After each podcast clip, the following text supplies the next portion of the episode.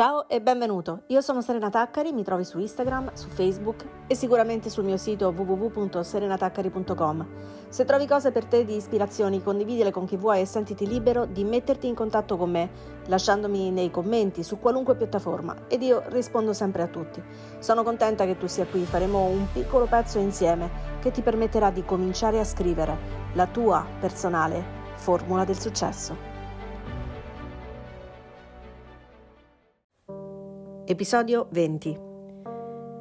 Ieri uh, ho pubblicato un, un, post su Facebook che ha suscitato una marea di commenti ed è um, stato molto interessante, penso che valga la pena parlarne insieme un po'. Insomma, ieri ho scritto di aver letto da una parte che la chiave della felicità è non aspettarsi niente da nessuno e ho scritto anche che io non sono d'accordo. Non sono d'accordo perché l'aspettativa di qualunque tipo è una cosa umana, è imprescindibile perché governa i rapporti e le interazioni umane, a qualunque livello siano. Ad esempio, se vado dal fornaio mi aspetto di trovarci il pane, se parlo col mio amico mi aspetto che sia supportivo, se decido di firmare un contratto d'assunzione mi aspetto di essere pagato, così via.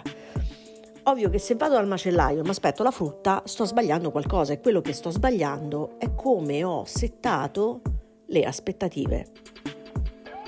La maggior parte delle persone che ha risposto a quel post eh, ha commentato dicendo che era necessario un dare e avere o che appunto l'aspettativa di come dovrebbero essere le persone è la vera chiave in realtà dell'infelicità. E questo è uno spunto interessante perché in effetti non aspettarsi niente da nessuno è la porta del cinismo e dell'isolamento, due cose che non sono veramente positive per l'essere umano. Quindi torniamo al punto, è necessario settare le aspettative. Mi ha colpito che la felicità, quindi così intesa, sembri essere qualcosa che viene da fuori, cioè aspettarsi o non aspettarsi qualcosa da qualcuno intorno, come se gli altri potessero darcela, potessero darcela loro, facendo qualcosa o addirittura evitando di fare qualcosa. In effetti uno dei commenti eh, una mia cara amica diceva che è felice chi è proiettato verso l'esterno, non quindi in ricezione dagli altri, ma in dono. e per questo dagli altri viene ben poco deluso. Le aspettative in questo senso si hanno però su se stessi. Ed è anche questo, come ogni cosa portata all'eccesso, qualcosa che può pervertirsi in un estremo giudizio su di sé, un senso profondo di inadeguatezza. Quindi finiamola di dire che sono sempre gli altri a darci queste cose negative, no? La grandissima maggioranza di quello che dicono gli altri assume senso per noi solo se dentro di noi c'è già. Posso spiegarlo con un esempio. Immagina di trovarti in un posto straniero e non conoscere la lingua. Arriva una persona che parla una lingua a te, a te, appunto sconosciuta e inizia a insultarti, a dire parolacce, a dire cose profondamente offensive, ma tu non hai idea di cosa sta dicendo e al massimo che cosa potrai fare? Ti metti a ridere. Quei versi che fa per te non hanno senso. Lui sa cosa sta dicendo, ma a te non sfiora nulla perché non è la tua lingua. Ecco quindi che facciamo nostro quello che dicono gli altri solo se ha già senso per noi. Punto. Non c'è dibattito su questo, o ce l'hai dentro o quello che dicono gli altri è una lingua straniera. Tra i vari commenti spunta uno che si volge direi al mistico o ci prova e cita la Sacra Scrittura. Maledetto l'uomo che confida nell'uomo, benedetto l'uomo che confida in Dio.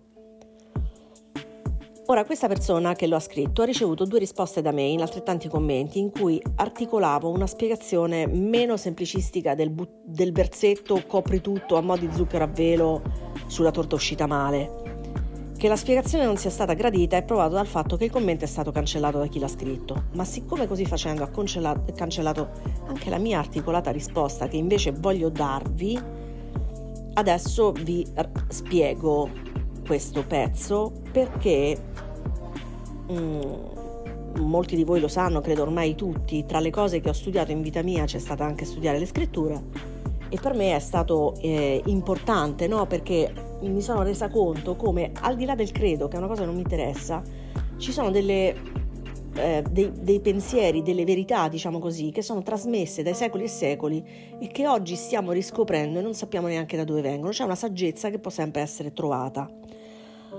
Eh, allora, vorrei darvi quindi uno spunto ulteriore di riflessione, partendo da questa cosa che questa persona ha cancellato e vabbè, ci sono reazioni. Quel versetto buttato lì viene da un libro del profeta Geremia che parla del fatto che chi confida in un uomo si perde quello che accade intorno a lui. C'è scritto proprio, eh? Cioè uno estrapola pezzetti, gli fa dire quello che vuole, c'è scritta proprio questa cosa qui. Si perde la grandezza del mondo che lo circonda, non è in grado di cogliere nulla e in questo sta la sua maledizione. Cioè, poveretto l'uomo, disgraziato l'uomo. Qual è allora quindi la benedizione? Confidare nel fatto che la vita, chiamala Dio, chiamala universo, chiamala come vuoi tu, accade per te. Non sono sfighe collaterali o eventi collaterali o cose del genere, sono le famose porte da aprire che stai aspettando e desiderando. Per questo puoi aprire porte, portoni, cogliere occasioni, dare, avere in un flusso che è veramente qualcosa di cui sentirsi benedetto. Lo spiego con un esempio. Quando ci affidiamo a qualcuno, e non serve essere in relazioni sentimentali per questo, basta pensare a qualunque rapporto umano. È come se facessimo di quella persona affidarsi a qualcuno, è come fare dell'altro la nostra casa, la casa del nostro cuore.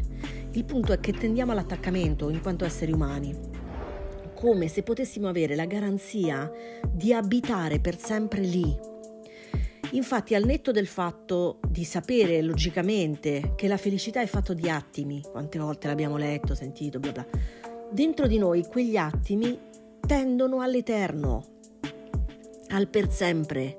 Non siamo disposti a pensare che siano un tempo, eppure brevissimo. Quando siamo felici vorremmo che non finisca mai.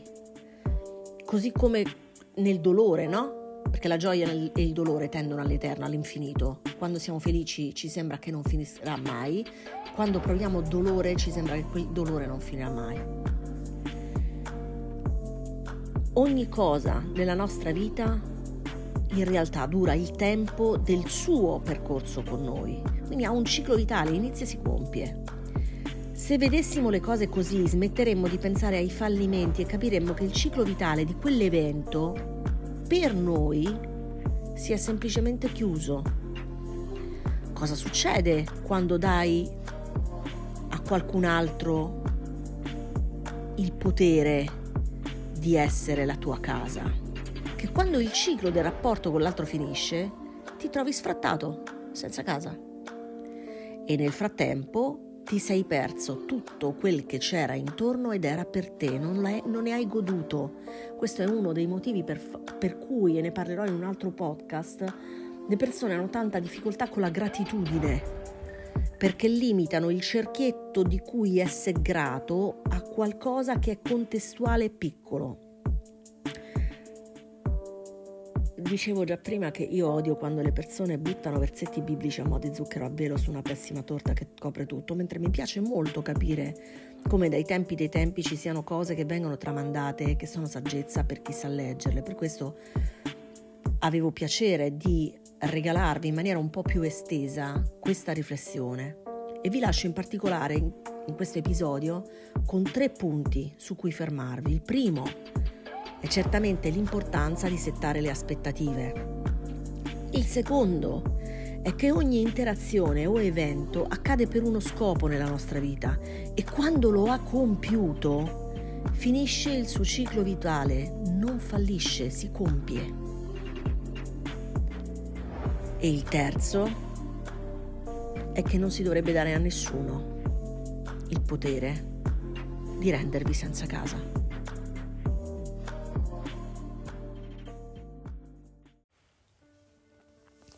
Beh, per oggi è tutto.